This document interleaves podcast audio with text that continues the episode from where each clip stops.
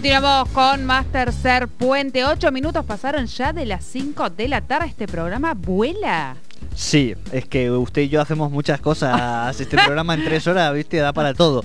Eh, estamos, eh, yo cada vez que escucho la columna de Pascual, la cortina, digo, pa, con Pascual que es el D J, lo... todavía no hemos clavado. Qué va, bueno, qué va. Bueno, en mayo ayer, que... ayer veía, claro, digo, eh, eh, también no sé qué leí, justo decía Pascual D J, y yo digo, ¿cómo todavía no tenemos cortina? Lo pensé de verdad, eh, me, sí. me olvidé comentarle. Hasta podría Pascual grabar una copada, hacerse ahí un... Se viene, le pedimos a algún músico, algo así, una pascualada podríamos hacer de, de cortina.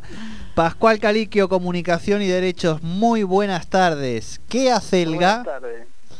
Sabía ah. que me iban a retar, pero bueno. ¿Qué hace? No, no, no, no, todos te, asumimos la responsabilidad. Te eh. estaba dando el pie de que hace el G A, Pascual. Eh, sí. Ah, todo viento. Todo viento. ¿Y Boca?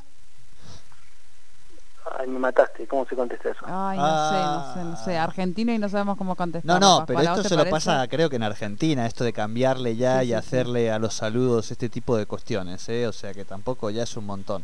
Pascual, ¿has elegido, estás bien, todo bien, este primer fin de semana de, de restricciones? Sí, sí, sí, todo bien, bueno, una semana extraña con, bueno, con, con todo esto que ya sabemos, uh-huh. eh, pero bueno, nosotros veníamos ya en el trabajo así con, con trabajo sí, sí, pues, remoto, así que no, no nos cambia rato, demasiado, sí. Cambia un poco el más la vida familiar que, el, que la laboral. Claro. claro. Claro, eh, a vos, eh, se, claro, ahora sin clases presenciales ni nada, digamos. ¿Cómo, cómo? Eso te impacta, ¿no? O sea, vos que tenés tres, tres pibes, digamos, lo de que no haya clases presenciales, bueno, es un sí, bueno, estaban, eh, no los estábamos mandando por este ah, ah, por ah. decisión nuestra, así que bueno, eh, ya estaban acá acá en casa. Bien, bien, bien. Bueno, Pascual, decíamos que has elegido para esta semana un tema que me parece muy, muy, muy interesante y que al toque que me lo, lo vi, te fui a escribir y justo me estabas escribiendo vos como si fuéramos dos adolescentes y dijimos, sí, sí, qué lindo, qué lindo. Atentos y atentas porque vamos a hablar del machismo, vamos a decirlo así, en la cultura gamer. El acoso a las mujeres en la cultura gamer. Mi compañera, claro, abre los ojos como diciendo, epa, ¿y estos dos muchachos con claro, qué no van no, a salir? No tengo la, la Pero a que rápidamente... experiencia, sí, lo, me lo pongo a pensar porque sí tengo claro. a, algunos trabajos donde está relacionado, está relacionado con este tema, pero la verdad no tengo contacto estrecho con quienes estén o, o, o tengan cerca un niño o niña gamer, con lo cual desconozco esto, pero entiendo que existe y me gustaría profundizar. Bueno, eh, una de las de las consecuencias de la de la pandemia es tener un niño eh, taladrándome el cerebro mientras juegan, porque lo, los niños hoy ya no, no es que juegan como nosotros, que jugábamos a, generalmente contra la computadora, cuando todavía no había eh, sí, sí. streaming como hoy, o por lo menos con la calidad que tiene hoy, Eh, y hablábamos con nosotros mismos eh, o con alguien por teléfono podíamos hablar, pero tampoco podíamos usar la, tele, la, la computadora y el teléfono a la vez. Eh, bueno, hoy todo eso cambió y el niño tiene WhatsApp por un lado, micrófono por el otro, hablando con los que juegan y habla con mucha gente a la vez y, y es bastante cansador para el resto de la familia. Estás re caliente, Pascual. ¿Eh? Se te nota enojadísimo. Estaba pensando en esa frase de esa canción maravillosa, este, del niño deja de joder con la pelota, ¿no? Uh-huh. Este, sí. ¿cuál, ¿Cuál sería el símil hoy? Niño deja de streamear, digamos. Niño deja de switchear, ¿no? Sí. Deja, deja de hablar, sí, es cierto. Bueno, ya me saqué la bronca. Perdón, claro, de qué iba a hablar no me olvidé ya. Este, de de ah, Simón... Si quieren hablo de los y... niños sin soportar. Pobre Simón. No, pero es, es uno escucha y, y constantemente eh, estamos alerta. Eh, uno, mientras el niño juega, yo no, no le tengo muchas restricciones. Le he prohibido algún juego como el G T A en su momento porque tiene algunas cuestiones que quizás para su edad no, no estaban bien. Eh, pero en general no no no hay mucho control, pero sí escucho lo que dicen y sobre todo si hay así alguna cuestión de, de bullying a alguien eh, o en el caso de, de, de las mujeres también, eh, sí muy atento a lo que van diciendo porque bueno eh, es algo muy muy habitual en, entre quienes juegan, este, acá apareció el niño, eh, entre quienes juegan ese, ese tipo de situaciones y la, la charla que tuvimos con eh, Jordi empezó a partir de un dato que salió de una encuesta que hizo la empresa Lenovo, que fabrica computadoras, uh-huh. eh, que señalaba que el cincuenta y nueve por ciento de las mujeres gamer ocupa, eh, ocupan, ocultan su género para evitar eh, ser acosadas, digamos, ¿no? Se cambian su personalidad. Yo recuerdo en la época que hacía al revés, y, y, y un poco me hace recordar esto. Yo jugaba eh, en la batalla naval en, en su época, que no había streaming, Eh, y al revés, para que terminara el partido a veces me hacía pasar por mujer, porque lograba que los hombres jugaran conmigo todo el partido, digamos, este, entonces los entretenía diciéndoles pavadas, eh, que era muy gracioso eh, para mí, y, y así lograba terminar el partido, que era lo que a mí me interesaba, que no era este, salir con ningún hombre, ni con ninguna mujer, ni con nada, sino jugar a la batalla naval, que era lo que yo quería. Pero sí me, me, me recuerdo de esa época que era eh, muy habitual esto, ¿no? De que te preguntaran, ¿sos hombre, sos mujer? Cuando uno entraba con un nick que a lo mejor no, no, no podía determinarse cuál era el sexo, y, y siempre era mejor entrar con un nombre de mujer para que jugaran un rato con vos. Eh, mm-hmm. Claramente si me acosaban no era a mí, así que bueno, eh, pero eso fue cambiando, y eh, para las mujeres reales sí se convirtió en un problema, que muchas veces tienen que eh, ocultar su, su verdadera identidad para que no la jodan, o para que no la subestimen, eh, o para que, bueno, eh, en, entre los motivos que, que hizo, digamos, que señala esta encuesta del Lenovo, eh, en el mundo gamer, es que el setenta y siete por ciento eh, tuvieron algún tipo de comportamiento indeseado, que por ejemplo puede ser que se cuestione su competencia, digamos, ¿no? Eh, esto es algo muy habitual, que cuando se reconocen que es mujer, este, lo que pasan es que digan, ah, ya no juega tan bien, no la quieren tener en su equipo, eh, o, o algo por el estilo, y eh, o que otros eh, jugadores las limiten en cómo deben jugar, digamos, ¿no? Que les señalen qué tienen que hacer, le den instrucciones, eh, o algo muy, me llamó mucho la atención, es que le den regalos no solicitados, uh-huh. eh, digamos, también, digamos, eh, dice, acá mi hijo me anota en un papelito, escucha lo que estoy diciendo, bien, me da vueltas, y dice, se hacen pasar por mujeres para que le regalen cosas. Efectivamente. Ahora le voy a preguntar bien, que claro, regalan, supongo que deben ser regalos del juego, ¿no? Del juego, moneditas, claro. Ese tipo de cosas. Pero cómo, eso sería, digamos, preguntarle a Simón, ya que está ahí, si esa es una forma como de levante de ahora, o sea, hola, ¿qué tal? Eh, ¿Vienes mucho por aquí? ¿Estudias o trabajas? ¿Quieres una monedita? No sé, sería algo así. Algo así, no, este no, todavía no, creo que no, no está en eso todavía, no le puedo preguntar, tendré que preguntarle a alguno más grande. Eh, mm. Pero bueno, el, el, la, eh, es, sí, también, ¿no? Eso podría ser, pero en general no sé, no, en los artículos que yo leí no, no hay, no viene por ese lado, eh, viene más por el lado de, de las chicas que quieren jugar y, y no... y se les complica jugar, digamos, ¿no? Sí, sí, eh, sí. Hay una encuesta en España, una, un estudio en España de, de, de la cámara que agrupa los videojuegos allá, que dice que eh, casi el cincuenta por ciento de, la, de los que juegan son mujeres, el cuarenta, entre el cuarenta y uno y el cuarenta y siete según, según las fuentes. Sin embargo, cuando se llega a, a, los, a las que compiten, a lo que llaman los eSports, claro. eh, eso baja, ese número baja notablemente, ¿no? Hay un techo de cristal. A, a mucho menos.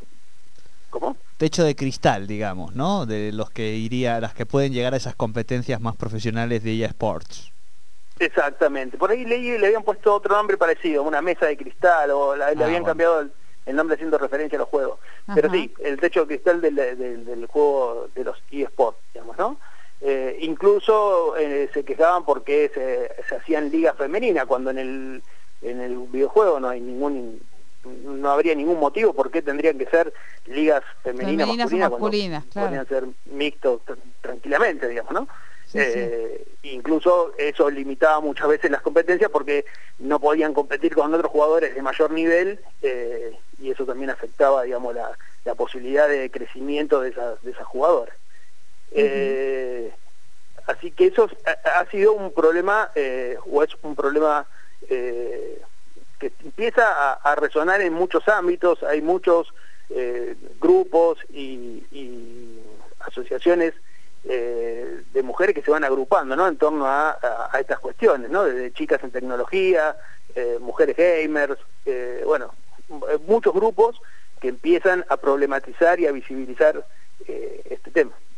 Uh-huh. Claro, claro, me parece que es muy importante, o sea, digo, en un punto no nos sorprende, vamos a decir, si era así en todos los ámbitos de la vida, porque en el mundo gamer no, no lo iba a ser, pero sí me parece muy interesante en relación también a algo que se está hablando poco y que tiene que ver con... con quienes diseñan hoy, vamos a decir, el mundo digital, que finalmente es el mundo que se va haciendo más importante.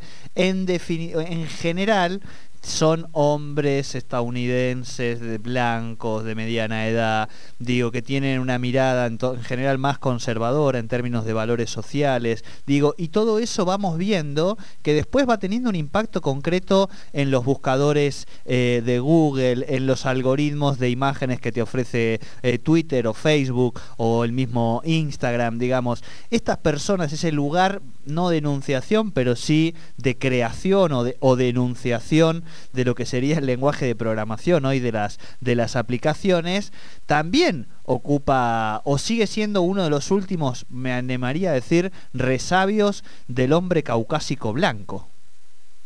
Totalmente. Ahí yo tengo una compañera en la maestría de industrias culturales que se especializaba en esto, Romina Gala, eh, sí. que, soci- que es socióloga y, y que ha hecho varias investigaciones y charlamos mucho so- sobre eso.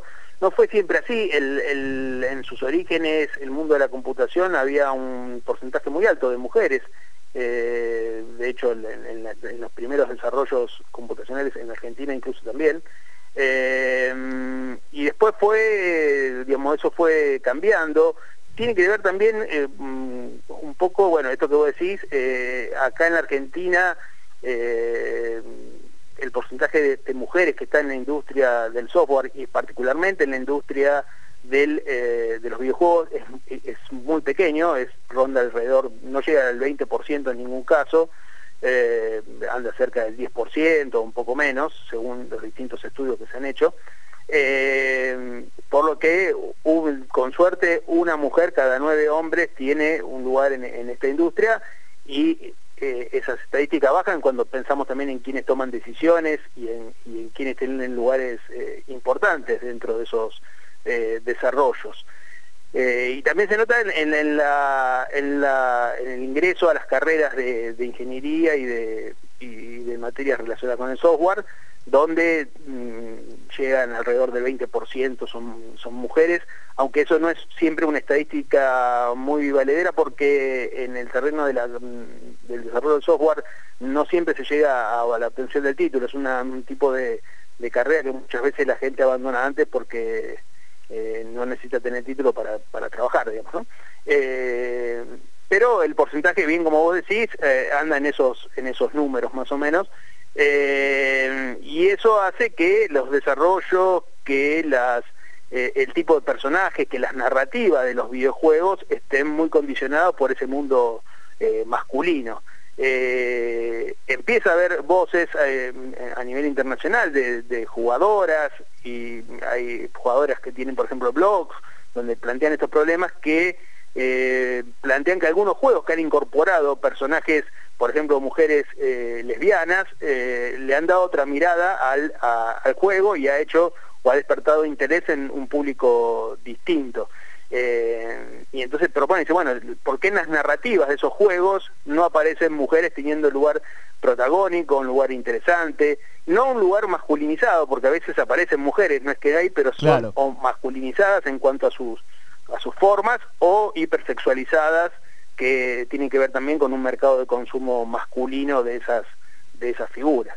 Eh, lo que se plantea es, bueno, del desarrollo de personajes de mujeres que hagan un rol de, de digamos, este, donde las mujeres tengan un protagonismo importante. Las mujeres y la y, y diversidad, digamos, ¿no? También es un planteo hacia la, la comunidad L G T B que, que, que también sufre ese tipo de acoso en, en los juegos y en las redes.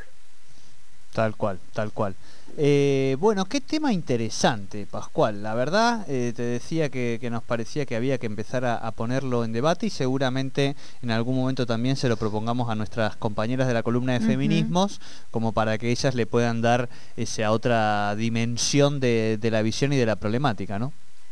Desde el, sí, desde el feminismo hay distintas miradas, ¿no? So, sobre este, sobre esto estaría buenisimo abordarlo, sí, desde allí, de, ¿no? Como de todo. Hay una mirada... ¿Hola? No, perdón, Pascual, decía que desde el feminismo siempre tienen como... O sea, en todo hay matices, ¿no? Exacto. Hay, hay una corriente que es... Eh, un, un, que plantea que la... Tiene una mirada sobre la tecnología eh, como muy anclada, digamos, como con mucha influencia de lo patriarcal, y es que en determinado punto lleva quizás a una a una a un pesimismo, podríamos decir, relación a la tecnología y a cierta tecnofobia. Eh, y una mirada que plantea eh, un, meterse en, esta, en este mundo, en estas industrias, para eh, dar también ahí una disputa y una lucha eh, en, en este terreno, digamos, ¿no? Así que eh, estaría bueno, digamos, está muy bueno mirarlo desde ahí porque, eh, bueno, seguramente haya debates eh, muy interesantes de qué hacer a la hora de abordar esta problemática o por dónde entrarle a, a, a esta problemática, ¿no? Totalmente, totalmente, Pascual.